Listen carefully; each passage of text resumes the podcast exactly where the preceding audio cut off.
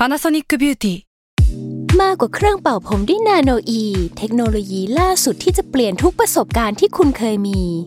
นาโนอีมอยส์เจอร์พลัสเพิ่มความชุ่มชื้นให้เส้นผมหลังใช้งานมากขึ้นถึง 18 เท่า พร้อมชะลอการเฟดของสีผมสำหรับคนชอบทำสีผม ดูแลความชุ่มชื้นทั้งเส้นผม หนังศีรษะและผิวคุณ Panasonic NA0J มีเทคโนโลยีนาโนอีที่ care only you s a l m o n PODCAST มัน สด อร่อย ก่อนจะเข้าสู่รายการนะคะ บอกไว้นิดนึงว่ารายการของเราเนี่ยดูดวงตามลัคนาราศีนะคะสำหรับใครที่อยากทราบว่าลัคนาราศีคืออะไร สามารถไปฟังได้ที่ EP 1 เลยเนาะส่วนเว็บที่ใช้คำนวณลัคนาราศีนะคะ ก็คือ w w w m y h o l a c o m นะคะ เข้าไปได้เลยค่ะ ตาราศีที่พึ่งทางใจของผู้ประสบภัยจากดวงดาว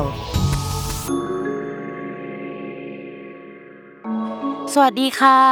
ยินดีต้อนรับเข้าสู่รายการสตาราศีที่พึ่งทางใจของผู้ประสบภัยจากดวงดาวค่ะสำหรับสัปดาห์นี้นะคะ จะไม่ใช่ EP ที่เป็นของสัปดาห์นี้ แต่เป็นดวงของปีหน้านะคะ เราจะมาอัปเดตดวงประจำปี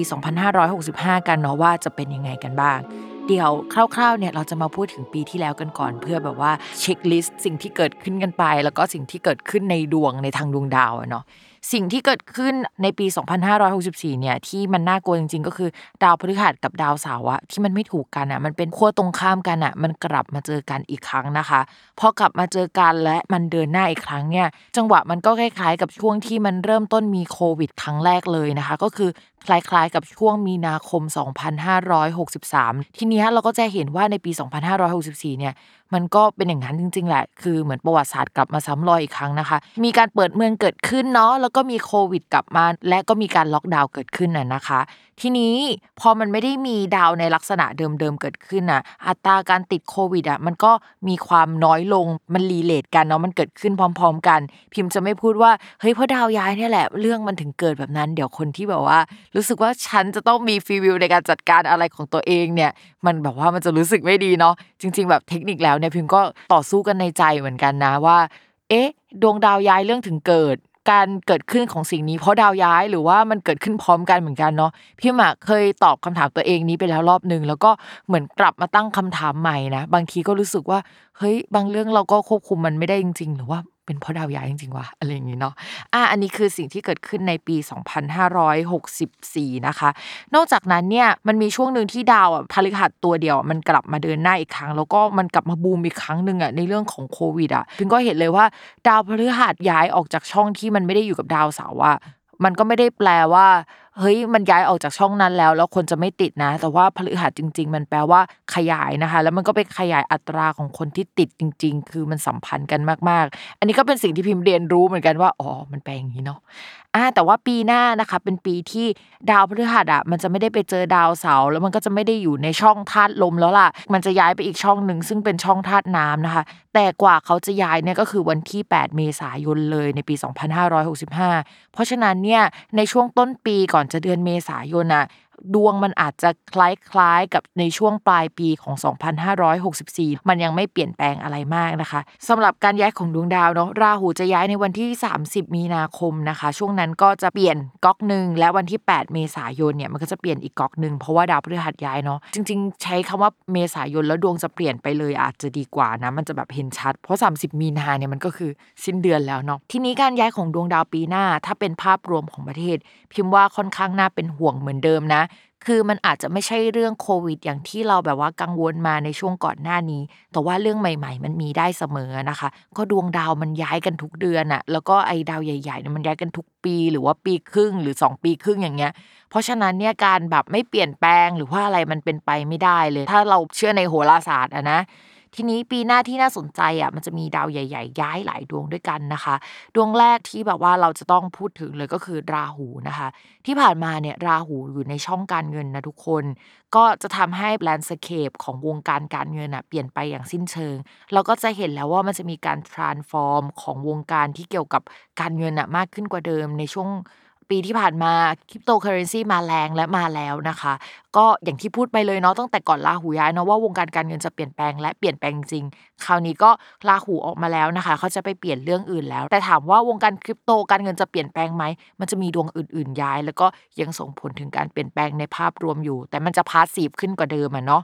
ทีนี้ราหูย้ายแล้วมันย้ายมาที่ราศีเมษซึ่งทุกคนรู้โลกรู้ว่าดวงเมืองเรานะคะ ตั้งอยู่ที่ราศีเมษค่ะ พอดวงเมืองของเราตั้งอยู่ที่ราศีเมษอะการที่ราหูย้ายโอ้โหไม่น่าหลักแน่นอนนะคะ จะเกิดการเปลี่ยนแปลงขึ้นในหลาย ๆ ทิศทาง เรื่องเกี่ยวกับม็อบเรื่องคนที่ไม่พอใจอาจจะเป็นเรื่องที่กลับมาได้อีกครั้ง แต่ว่าถามว่ารวมตัวได้เท่ากับช่วง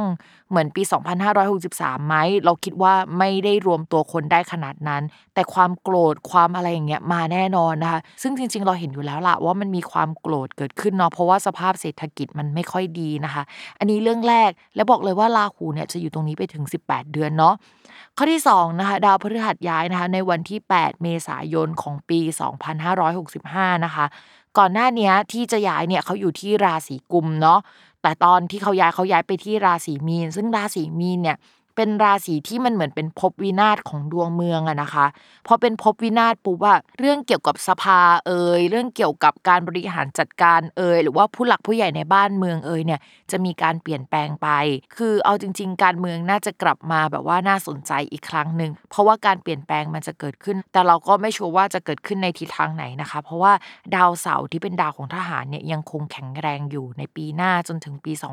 2566 จริง ๆ แล้วนอกจากนั้นเนี่ยดาวพฤหัสเนี่ยยังพูดถึงสภาพเศรษฐกิจด้วย ยังพูดถึงเรื่องเกี่ยวกับผู้หลักผู้ใหญ่ด้วย ผู้หลักผู้ใหญ่เนี่ยมันแบบว่ากว้างมากเลย มันเป็นทั้งในวงการศาสนาหรือคนที่เรารู้จัก คนที่แบบว่าเวลโนอะก็จะมีโอกาสที่จะเสียชีวิตได้ในปีหน้านะคะ เราก็ต้องมาดูว่าเป็นใครเนาะเออเราก็มองเห็นแหละว่า 1. ดวงเมืองมีการเปลี่ยนแปลงนะคะลาหูทับไม่ค่อยน่ารักเนาะข้อที่ 2 ผู้หลักผู้ใหญ่เดิมๆนะคะ หรือว่าคนที่บริหารจัดการเกี่ยวกับประเทศ อาจจะมีการเปลี่ยนทีมเปลี่ยนแปลงหรือว่ามันมีการปรับเปลี่ยนเกิดขึ้นเนาะอันนี้ก็เป็นสิ่งที่เกิดขึ้นได้นะคะถ้ารวมถ้าถามพี่ว่ายังคงต้องระมัดระวังเรื่องเศรษฐกิจไหมจริง ๆ ยังคงต้องระมัดระวังไปอีกหลายปี พูดกันแบบไม่ปลอบใจเลยอะเลย 2566 ไปแล้วพิมพ์ก็ยังไม่ชัวร์นะ 256ปลายปีเนี่ยมันมีจังหวะที่โอเค ดาวมันย้ายแล้วมันมาดีขึ้น แต่ว่ามันก็ยังไม่ไฟนอลว่าดีจริงขนาดนั้นนะคะ ก็อดทนกันไปในประเทศนี้ตราบใดที่ดวงเมืองยังเป็นอย่างนี้เนาะอ๋อเสริมนิดนึงนะคะที่มันขึ้นในดวงนะคะ ก็คือเรื่องเกี่ยวกับน้ำเนี่ยเป็นเรื่องที่จะต้องระมัดระวังในปี 2565 เนาะจริงๆอะมันกินเวลาปี 2565 ถึงปี 2566 พี่มาแอบไปเช็คมานะคะว่า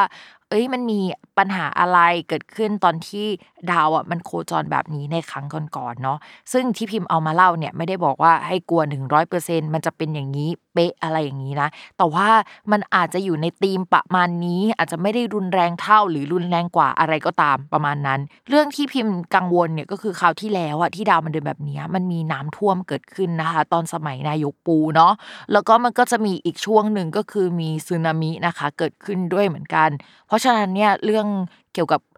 สึนามิเอยเรื่องเกี่ยวกับน้ำท่วมเอยพิมพ์ว่าเป็นเรื่องที่เราจะต้อง concern หรือว่าเราจะต้องระมัดระวังกันนิดนึง ปีนี้ไปเที่ยวกงเที่ยวเกาะอะไรนะคะ ก็อยากจะให้เช็คข่าวเนาะให้แบบว่าไม่ทิ้งโทรศัพท์มือถือไว้ใกล้ตัวมากนัก เพราะว่าเรื่องแบบนี้เนาะมันก็จะแบบว่าเตือนได้นะคะ หรือว่าถ้ามีเฮ้ยแบบอยู่ๆน้ำทะเลมันลงไปเยอะมากอันเนี้ยเราก็ต้องเตรียมตัวแล้ว เราได้รับบทเรียนกันแล้วนะคะจริง ๆ อาจจะไม่ใช่ซึนามิก็ได้อาจจะเป็นเรื่องน้ำธรรมดาเนาะอันนี้พิมพ์พูดเว่อร์ๆไปนะคะ โอเค อันนี้คือภาพรวมปีหน้าที่คร่าวๆแหละที่เป็นดวงเมืองนะคะ คือเวลาเราจะฟังดวงของเราว่ามันดีหรือไม่ดีอะเราจะต้องฟังดวงเมืองก่อนเนาะเพราะว่าไม่ว่าเราจะเติบโตไปได้ขนาดไหนอะเราก็จะเหมือนเติบโตภายใต้ดวงเมืองนี้นะคะ ยกเว้นว่าดวงของเราเนี่ยมันแบบว่าเลิศปังหรือว่าถ้าภาษาพุทโธเลียนก็จะแบบว่าเป็นคนมีบุญจริง ๆ เลย แบบว่าต่อให้ดวงเมืองเป็นอย่างนี้ ฉันก็ยังดีอยู่ ฉันก็แบบว่าทะลุกราฟอะไรอย่างนี้นะคะ ก็อันนี้ก็เป็นเรื่องของความโชคดี และเป็นเรื่องรายบุคคลไปเนาะ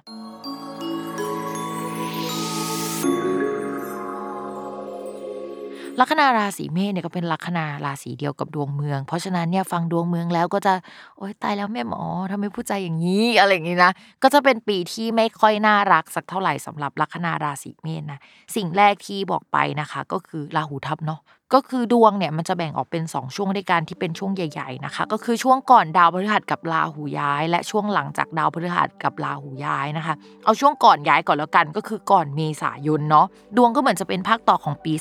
2564 นะคะ ก็คือเป็นการแก้ไขจัดการปัญหาที่มีมาอย่างต่อเนื่องนะคะมองว่ามันมีการสมัครงานใหม่เกิดขึ้นได้ หรือว่ามีหน้าที่ใหม่ ๆ เกิดขึ้นได้ แล้วเราก็จะต้องไปแก้ปัญหาไปทำอะไรที่มันดูทำเท่าไหร่มันก็ดูมีเพดานซ้ำไปทั้งหมดอะเนาะแต่ว่าก็จะต้องทำกันไปนะคะสำหรับใครที่กำลังฟอร์มทีมทำธุรกิจกับเพื่อนนะคะ ก็อาจจะมีการเปลี่ยนแปลงโปรเจกต์แผนงานอะค่อนข้างเยอะระหว่างเดือนมกราคมและก็กุมภาพันธ์นะคะ เหนื่อยเลยบอกเลย แต่ว่าพอดาวย้ายมาแล้วนะคะ เป็นช่วงที่มันไม่ค่อยน่ารักสักเท่าไหร่แล้วล่ะ ข้อแรกก็คือสมมติว่าเราไปขายงานงานนั้นอาจจะผ่านจริงแต่มันมาเป็นภาระระยะยาวให้เราไม่ค่อยมีความสุขสักเท่าไหร่ เราอะมีเกณฑ์ที่จะได้เงินก้อนใหญ่ได้ แต่เป็นเงินที่มาพร้อมกับความเครียดนะคะ เวลาลาหูทับเนี่ยก็จะทำให้คนน้ำหนักขึ้นหรือน้ำหนักลดอะแบบว่า 10 กิโลบวก 10ลบ10 ไปได้เลยเนาะแต่สำหรับคนที่ว่าไม่ได้เปลี่ยนแปลงทางน้ำหนักนะคะ แบบลักษณะทางกายภาพก็จะไปเปลี่ยนแปลงเรื่องอื่นเวลาที่ลาหูย้ายอะมันก็จะส่งผลกระทบไปหมดเลย ไม่ว่าจะเป็นการงานการเงินแล้วก็ความรักนะคะ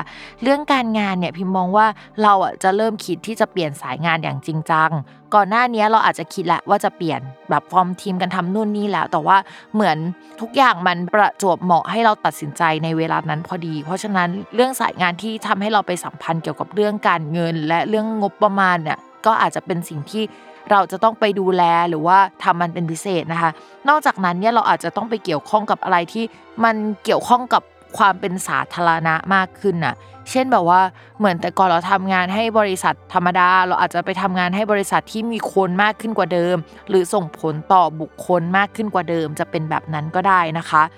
ส่วนดาวพฤหัสที่ย้ายอะตอนแรกก่อนที่จะย้ายอะเขาอยู่ในช่องลาภะคือการเงิน คือราศีเมษมีเกณฑ์ที่จะได้เงินก้อนใหญ่มาตั้งแต่ช่วงปลายปี 2564 แต่พอดาวพฤหัสย้ายไปปุ๊บเนี่ยเงินนั้นมันอาจจะถูกใช้ไปได้นะคะ หรือว่าเงินก้อนใหญ่ ๆ ในลักษณะนั้นก็จะไม่ได้มีเข้ามาแล้ว ฟลอาจจะไม่ได้ดีขนาดนั้นนะคะ แต่ปัญหาที่เคยมีอะเราถือทั้งเรื่องดีและไม่ดีอยู่อะมันก็จะหายไปด้วย คือหายไปทั้งปัญหาแล้วก็โชคดีๆ นั่นแหละ แล้วก็ผู้หลักผู้ใหญ่ที่เคยสนับสนุนบางคนอาจจะไม่ได้สามารถสนับสนุนเราได้เหมือนเดิมนะคะ ก็เป็นช่วงที่ชาวราศีเมษจะต้องเดินด้วยตัวเองอะทั้งหมดเลยก็คือเหนื่อยมากเนาะทั้งการงานการเงินเนาะเห็นแล้วว่ามันจะค่อนข้างเหนื่อยนะคะ แต่พิมมองว่าหาเงินได้แหละ เพราะว่าตอนนี้ราหูมันออกจากช่องการเงินไปแล้วนะคะ ก็ไม่คิดว่าจะมีรายจ่ายคล้ายๆ กับปีก่อนที่โผเป็นอุบิเหตุมางงมากว่ามาได้ยังไงอะอะมาในเรื่องของความรักกันบ้าง เรื่องของความรักนะคะ พิมมองว่า มีโอกาสที่คนโสดอะจะมีคนเข้ามาได้ แต่ว่ามันจะเข้ามาพร้อมกับความกดดัน ไม่ได้มีความสุขขนาดนั้น หรือเป็นความสัมพันธ์ที่ท็อกซิกนิดๆอะหรือถ้าเข้ามาเนี่ยเขาจะต้องเหมือนมีอิทธิพลเหนือเราไปมากเลยนะคะ ก็ต้องดูว่าเราจะรับไหวหรือเปล่ากับความสัมพันธ์ที่เป็นลักษณะแบบนั้น ช่วงประมาณเดือนกรกฎาคมอะชาวราศีเมษจะต้องระมัดระวังเรื่องรักสามเศร้า เรื่องเกี่ยวกับการโดนแย่งแฟน หรือเข้าไปมีส่วนกับความสัมพันธ์ของคนอื่นนิดนึงทั้งคนมีแฟนและคนไม่มีแฟนเลยนะคะ เมื่อกี้พูดถึงคนไม่มีแฟนไปแล้วเนาะว่ามีโอกาสมีแฟนได้ หรือว่าแบบว่ามีแฟนแล้วอกหักได้